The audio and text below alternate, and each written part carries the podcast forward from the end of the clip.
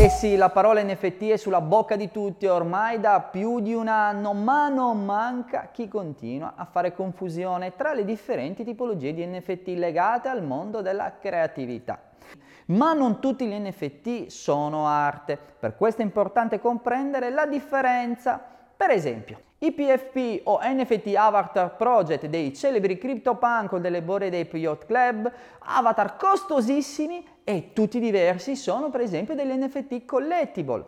Quando si parla invece di criptoarte, si parla quindi di opere d'arte digitali nativamente legate alla blockchain. Non si può non pensare così al duo di artisti, per esempio a Katao, a Paco, a Beeple, che hanno venduto le loro incredibili opere a cifre milionarie negli ultimi anni. Insomma, NFT per ogni gusto e per ogni possibilità.